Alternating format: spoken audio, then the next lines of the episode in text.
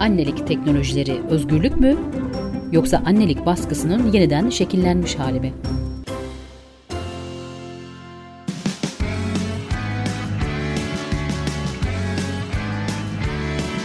Kulağınız bizde olsun. Kısa Dalga Podcast.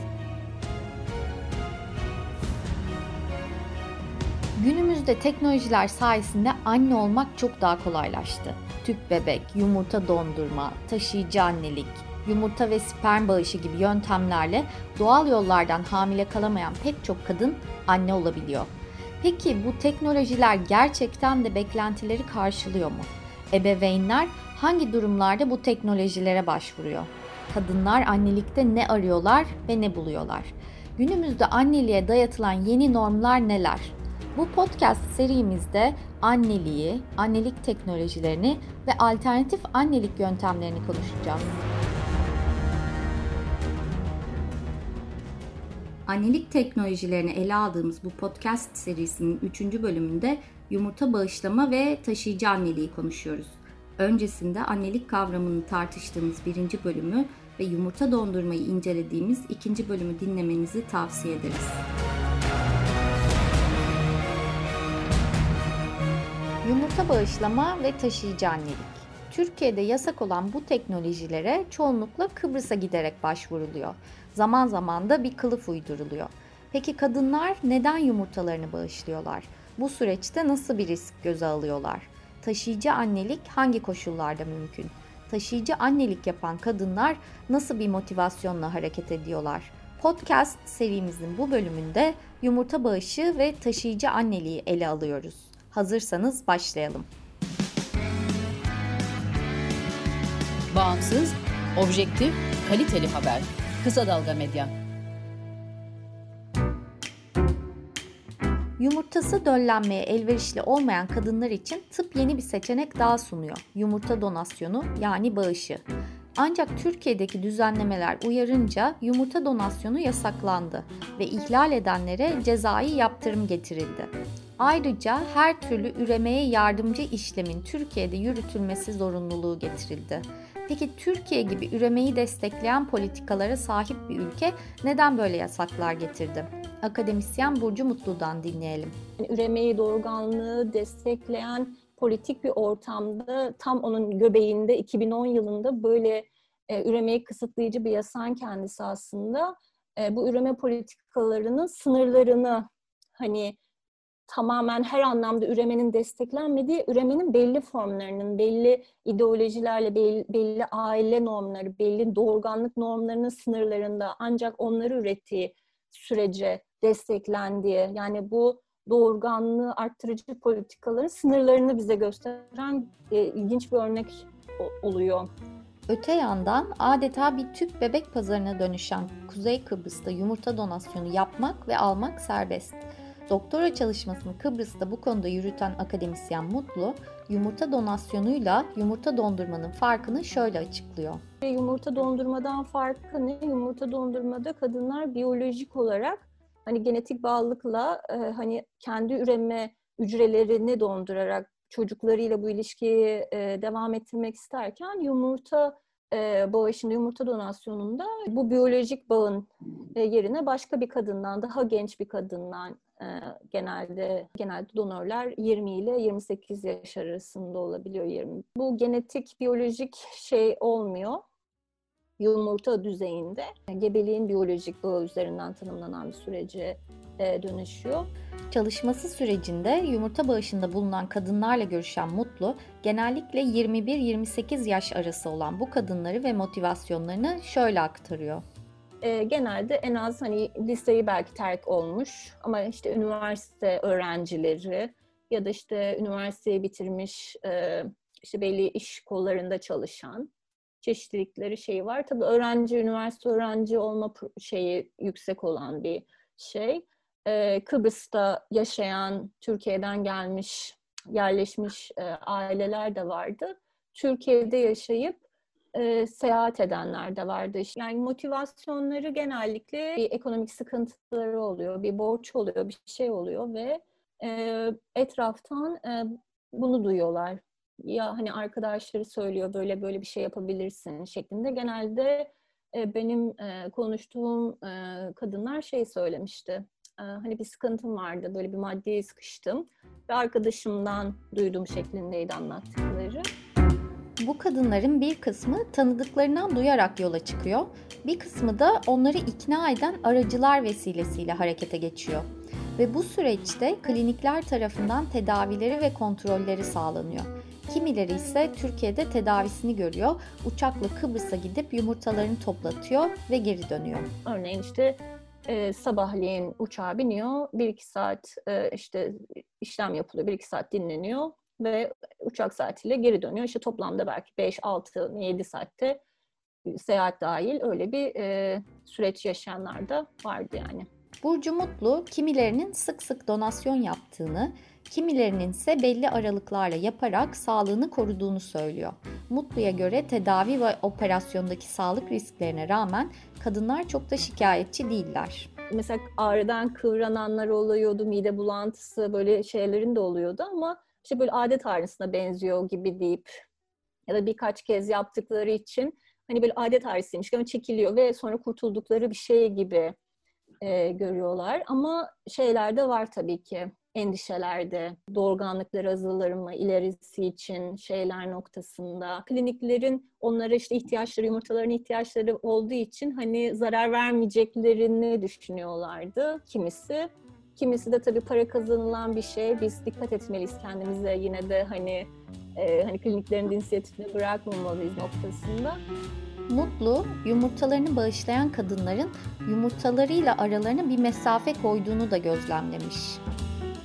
Yumurtayı alan kadınların bir şekilde o başkasının yumurtasını düşünmemek gibi, hani orada doğurganlığa odaklanmaları gibi yumurta donasyonu yapan, veren kadınlar da hani onu isteyen, işte onu karnında büyüten, işte gebeliği yaşayan ve ona doğuran ve ona bakacak, emziren kadına anne olarak görüyorlar.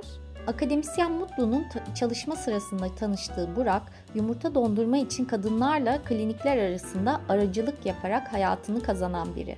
Ancak Burak, yumurta dondurma işlemleri için kadınları seçerken ve onları ikna ederken oldukça üzerine düşünülmüş, tecrübeyle geliştirdiği bazı taktiklere başvuruyor. Üniversite öğrencilerine daha çok sosyal çevre üzerinden anla, e, yaklaştığını vurguluyordu kafede servis elemanı olabilir ya da bir işte satış elemanı bir mağazada ya da işte bir kasinodaki işte servis elemanı olabilir. Mesela işte para çıkarma, hani parasının olduğunu ve güven e, verebilecek bir şey, hani para kazanan biri olduğunu gösterecek belli işaretlerin olduğunu söylüyordu.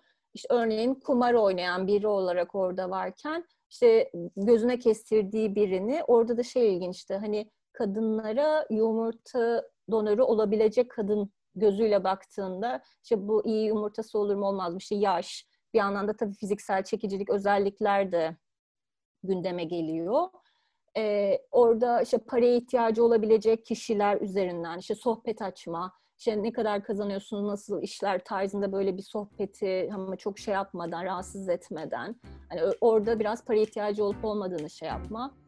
Burak öncelikle kadınları ekonomik gücüyle etkileyerek onlara yaklaşıp belli bir güven ilişkisi kurduktan sonra ikna hamlelerine başlıyormuş. İşte bir şekilde konuşma başladığında işte e, artık sürecin nasıl hani rahatsız etmeyecek şekilde yine işte para meselesinin gündeme gelmesi, sonra konudan bahsetme. E, orada konuyu söylerken de direkt kadını e, kadına soruyu yöneltmemesi gerektiğini yanlış anlaşılmamak için işte ilgilenen bir arkadaşın olabilir mi şeklinde do- daha dolaylı sorduğunu. Hani bunların hep biraz hani tırnak içinde işin raconu şeklinde ilginç böyle bir hani güven e, hani e, dikkatli yaklaşma noktasında kendi böyle bir e, tüyoları, stratejilerinden bahsediyordu. Akademisyen Mutlu'nun da bahsettiği üzere genç kadınlar yumurta bağışını daha çok ekonomik sebeplerle, kendilerine bir kaynak sağlama amacıyla yapıyorlar. Mutlu, araştırmanın yürütüldüğü 2014-16 yıllarında her yumurta bağışına 700 dolar euro civarında bir ödeme yapıldığını söylüyor. Bu meblağ o dönem Türkiye'deki asgari ücretin iki katına denk geliyor. Yani bugünün hesabıyla 5500-6000 TL denebilir. Ve bu kadınlar yumurta donasyonu yaptıklarını gizli tutuyorlar. Toplumun tepkisiyle yüzleşmekten kaçınıyorlar. Çoğu düşük maaşlı ve fazla mesaili işlerde çalışıyor. Buna kıyasla yumurta bağışından kazançlarını kolay para olarak tanımlıyor. Örneğin üniversite masraflarını ödemek için yumurtalarını bağışlayarak hayatını kazanan Nalan, kötü yola düşmekten, erkeklerin altına yatmaktan iyidir. En azından onurumla yumurtalarımı satıyorum diyor. Kimi ise karşılığında para alsa bile içinin rahat olduğunu söylüyor. Başka kadınların çocuk sahibi olmasına, mutlu olmasına vesile olduğunu vurguluyor.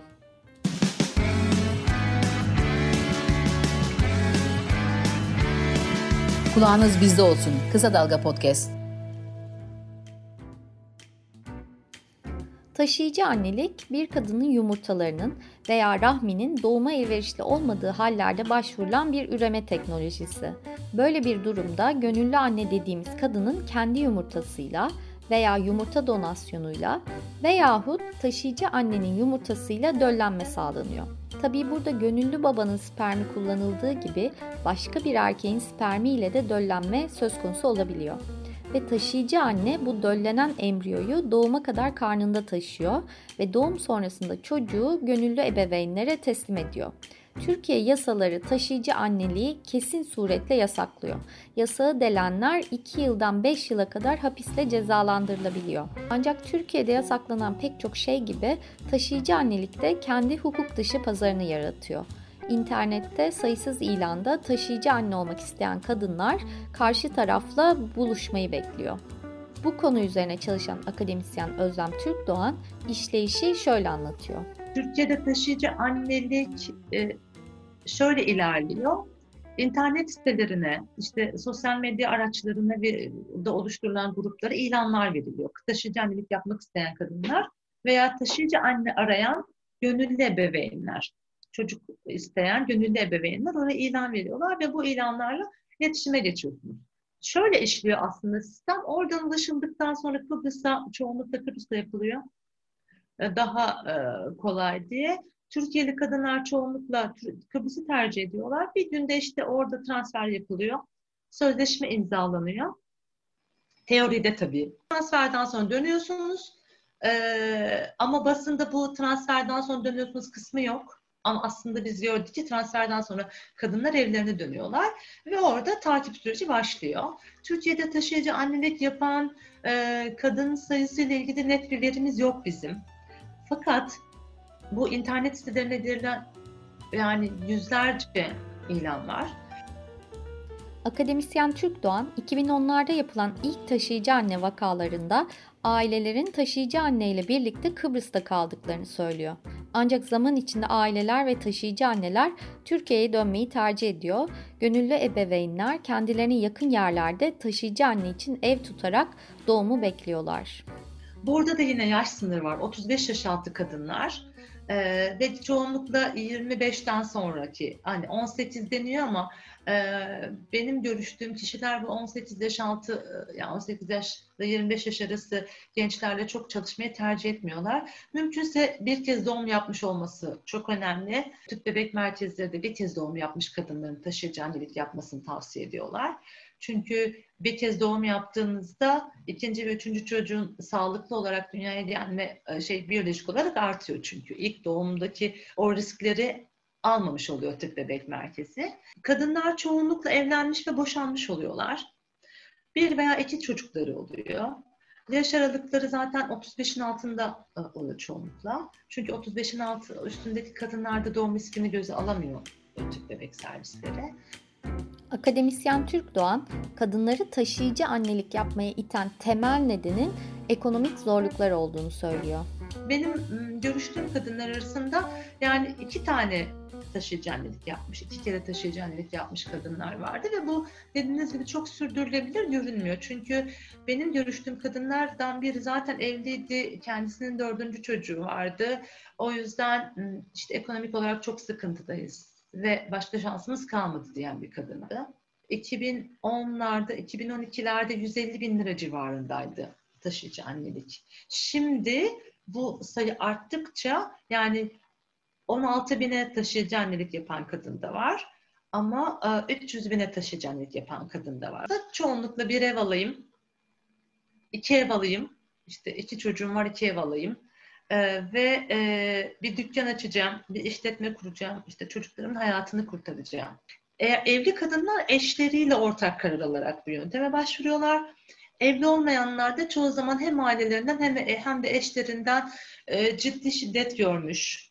Şiddet gördükten sonra işte çok uzun ve sancılı boşanma süreçleri geçirmiş. İşte çocuğunu kaybetme korkusuyla karşı karşıya kalmış kadınlar çok fazla.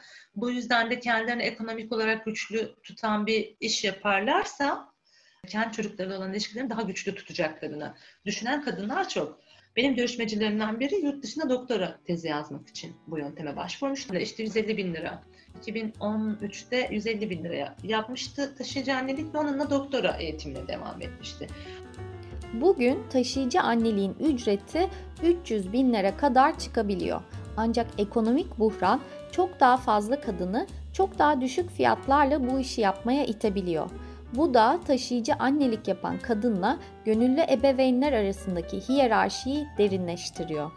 Ekonomik olarak oldukça güçlü olan ebeveynlerin onlardan çok daha hmm, az bir e, ekonomik güce sahip olan kadınlar üzerinde kurduğu bir denetim söz konusu burada.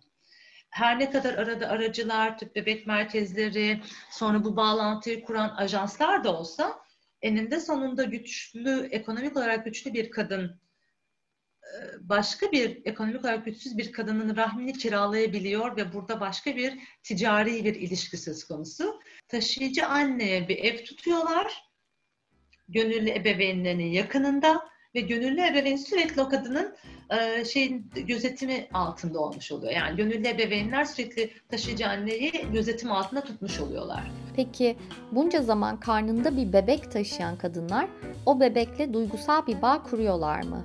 Bu konuda çok netler kadınlar. Benim en çok e, ilgimi çeken o oldu. Çok kararlı ve herhangi bir bağ kurmama noktasında çok netler. 9 ay sonunda doğum sonrasında o bebek gönüllü ebeveynlere direkt teslim ediliyor ve kadın o şeyden tamamen sanki böyle bıçak gibi hiç o süreç yaşanmamış gibi hayatına devam etmesi bekleniyor. Çünkü doğumla beraber salgılanan bazı hormonlar var. O hormonlar anne bebeğin emzirme ve işte tensel temasla ilgili durumunu değiştiriyor. Eğer orada tahmin ederim bir ilişki kurulsa hem bebeğin anneyle olan ilişkisi hem de taşıyıcı annenin bebekle olan ilişkisi hormonal bağlamda, biyolojik bağlamda değişecektir. Hatta Türk Doğan'ın görüştüğü bir kadın kendi çocuğunun geleceği için karnındaki bebeği feda etmek zorunda olduğunu bile söylemiş. Hayır dedi. Yani ben zaten öyle bir duygu barındırsam bu işi yapamam. Ayrıca zaten bir çocuğum var. Onun hayatı için başka bir çocuğumun hayatını feda etmek e, zorundayım. O bebekte hiçbir bağ kurmadıklarını söylüyorlar doğrudan. Benim bebeğim değil.